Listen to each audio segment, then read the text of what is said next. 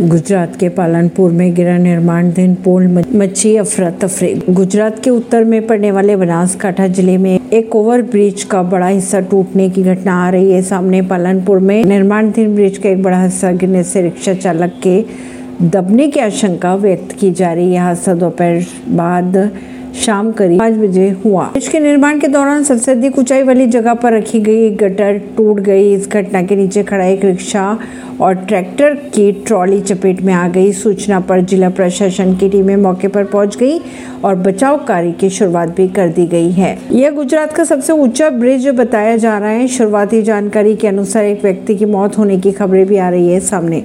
परवीन नई दिल्ली से।